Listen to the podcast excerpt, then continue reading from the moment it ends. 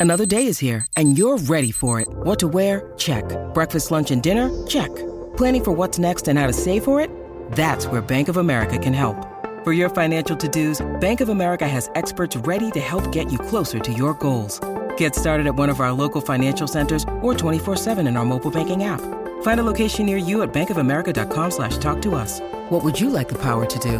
Mobile banking requires downloading the app and is only available for select devices. Message and data rates may apply. Bank of America and a member FDIC. Let's get it. All football, all the time. You're listening to the best football show hosted by Eliot Shorr-Parks. What's going on, everyone? My name is Eliot Shorr-Parks. Today is Friday, August 18th, and this is the Best Football Show podcast, the place for the top news and opinion from myself and from the best of the best of Audacy's football podcasts and radio stations.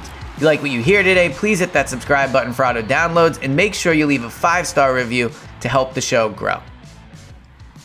Today, we are going to continue our rankings of the Eagles, Cowboys, and 49ers position by position. We've done the offensive line, we've done the wide receivers. Yesterday, we did the quarterbacks, obviously the most important of the three rankings. But today, we're going to get into perhaps an equally important ranking the head coaches. And I think that sometimes, while we all know head coaches are important, we underrate them when discussing rosters and which team is better. Let's take the Super Bowl, for example in going into the Super Bowl, the Eagles versus the Chiefs, everybody said, yes, the Eagles roster is way better. Of the 22 starters, you know, 17 would be Eagles. 1 through 53, the Eagles have the better roster. What people failed to realize was, and this is in no way a shot at Nick Sirianni, the, the Chiefs had arguably the best head coach of all time on their sideline. When people look at the Chiefs and they go, look at what Patrick Mahomes does without great receivers, or, you know, obviously it's Travis Kelce, but no great receivers, no great running back. He has a fantastic play caller, a fantastic offensive scheme designer, a fantastic head coach on the sideline. That is a straight up weapon for Patrick Mahomes. Like if I was Jalen Hurts or if I was um Dak Prescott. Uh, let's take Dak Prescott. I would give up, you know, Brandin Cooks and and and perhaps even CeeDee Lamb if it meant I had Andy Reid on my sideline. That's how important a head coach is when it comes to not only deciding the outcome of a season, but impacting how good an offense is and how good the quarterback can be. So when we talk about skill position players, we talk about the offensive line, those things matter. But when it comes to this year, between at the top of the NFC, the Eagles, the Cowboys, and the 49ers, the coach could be the reason that this is decided between those three teams because ultimately they will have the biggest outcome on the roster, the play call, you know, situational football, close games massive outcome. So let's look at the three head coaches of the top three teams in the NFC and let's rank them one through three. Let's start at the bottom with the coach that I would put third in these rankings, and that is Mike McCarthy of the Dallas Cowboys. Now, before we get too much into why I think he's third, because I know people love to rip on him, I want to start by saying this. I think he is an extremely underrated head coach. Yes, he has flaws. Yes, he has lost close games, and we'll definitely talk about that. But if you want to talk about just straight up winning games, Mike McCarthy in his career has a winning percentage of 61%. He's 155, 97, and 2. So 254 games, he's won 155 of them. With Dallas, he's been 50 and 30. Green Bay, for everyone like, oh, he was way better in Green Bay because he had Aaron Rodgers. 204 and 105, a winning percentage of 62% versus 60%. He has been a head coach that throughout his career, if you play 10 games, you're going to win 6 of them. And you'll you'll say, "Oh, that's not that great." Andy Reid, a coach that I think is the best of all time, is arguably I mean, is without question actually the best head coach in the league right now. And we saw what he did in the Super Bowl. He has a winning percentage of 64% for his career. Now, with the Chiefs, 72%. Obviously, he is winning a, a larger percentage there. But 64% of the games Andy Reid has coached in his career, he's won. 61% for Mike McCarthy. A difference, but not the type of difference you would think considering the, the sample size. Mike McCarthy's not three years into his career. This is a guy that has coached, again, 250 plus games. Like he has coached a ton of games. So I would say that while Mike McCarthy has flaws, and while like situationally, and you know, the Dallas, there's been games where they've lost because of him at the end.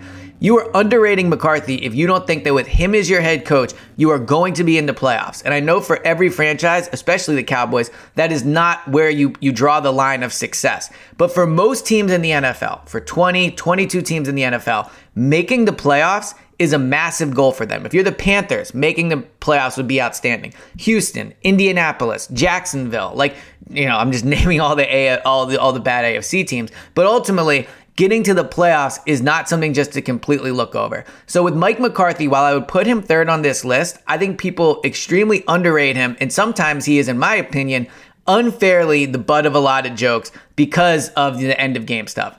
Now that I've successfully, you know, kind of sufficiently said I think he's underrated, why would I put him third? One, I think he has an antiquated way of how he runs an offense. If you look at what they're what they're expected to do this year, they're supposed to run it more. He's talked about how he wants to be more of a running offense. That is not how you win in today's NFL. They have Dak Prescott at quarterback. They have CeeDee Lamb, Michael Gallup, Brandin Cooks. If I'm an opposing defense, every time they hand the ball off feels like a win to me. I would rather see them hand it off than have Dak Prescott drop back. I know the offensive line has some issues, Dak has turnover issues. Ultimately, their best players are in the passing game. So if I'm a Cowboys fan, I am worried, especially now that he's going to be calling plays, that they're going to be running the ball way more than they should be. And it's interesting because when he was out of the league, you uh, you know read and he talked about how he did all these studies and he got into analytics and all these things and yet still it seems like this year he's going to be running the ball a ton. So there's that issue with him. The other issue is I just do not trust him at the end of games. We've seen it. Like he's not great with time management. He's not great with timeouts. I don't think when the pressure is on and the plays like are, are there to be called, he is great at it. Is he better than most head coaches? Yes, because he wins a lot of games. But I don't think that compared to the two head coaches I'm going to put ahead of him, he is an asset on the sideline on game day. I think he knows how to manage a team. I think he knows how to have a winning team. But you know, quarters one through four on a Sunday, I'm not sure if having Mike McCarthy is an advantage for the team that has him on the sideline. Because of that, I would put him third. Number two for me, and this is a hard one, between Nick Sirianni and Kyle Shanahan is a tough one.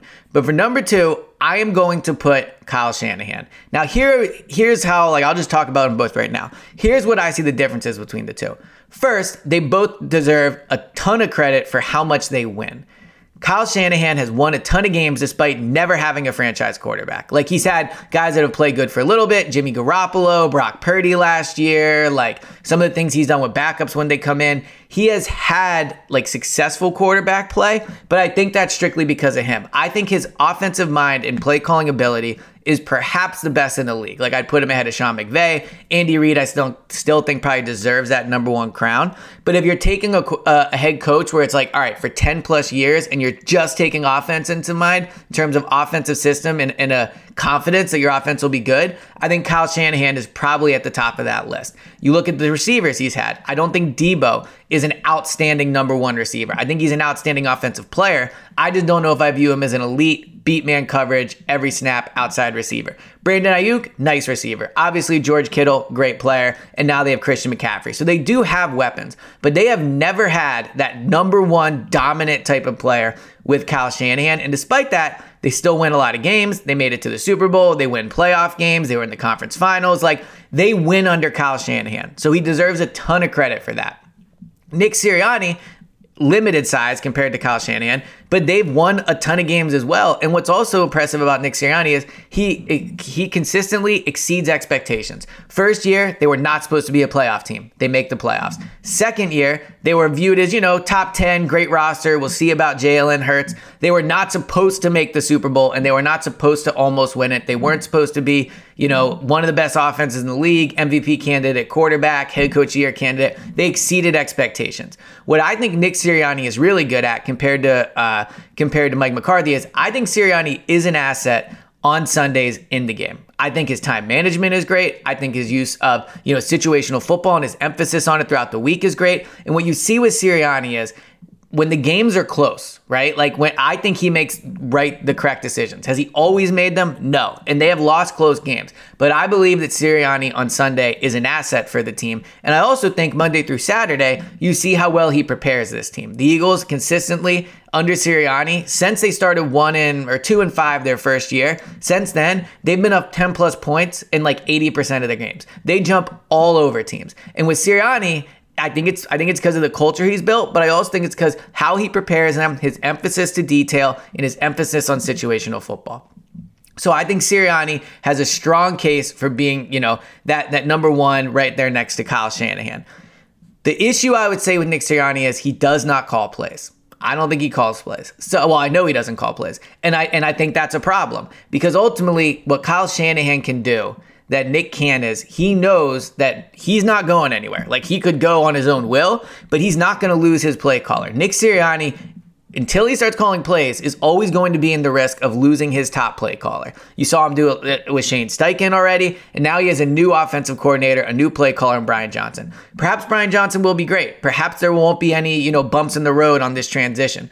But it does hurt Sirianni that he is not the main play caller. I think there's benefits to it in the way that he is able to focus on certain details. He is on Sunday able to be completely present on everything that's going on and not worrying about pl- calling plays. I think sometimes with Kyle Shanahan, perhaps that's a problem. But with Nick, there is always that issue of potentially losing the play caller.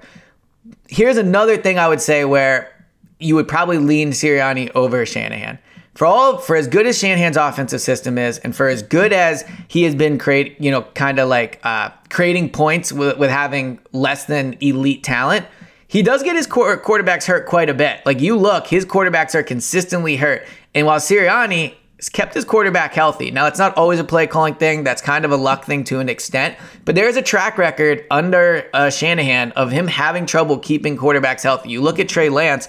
A lot of the reporters out of San Francisco were saying, "Why are you running this guy up the middle consistently, like he's in, like like he's a running back or a fullback or something?" And guess what? He got hurt. Jimmy Garoppolo, not obviously a, a mobile quarterback, but he's had trouble staying healthy. Brock Purdy, injured now because, and this is, look, not to get in the whole Niners NFC championship thing, but he did put a backup tight end on arguably the best pass rusher in the NFL and Haason Reddick, or at least someone that's in the top five. So Shanahan does have trouble keeping his quarterbacks healthy.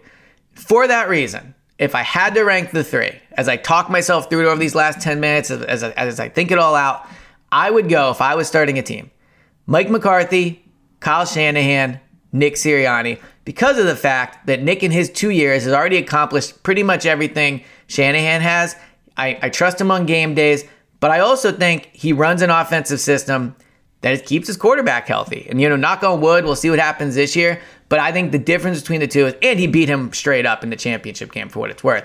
But I would go number one, Sirianni, number two, Shanahan, number three, Mike McCarthy. Thank you guys so much for tuning in. This has been another edition of the Best Football Show podcast. Definitely have some episodes for you next week to, you know, break this down more between the Eagles, Niners, and Cowboys. But until then, make sure you download that Audacy app. Make sure you leave that five star review to help the pod grow. And I'll talk to you guys next time.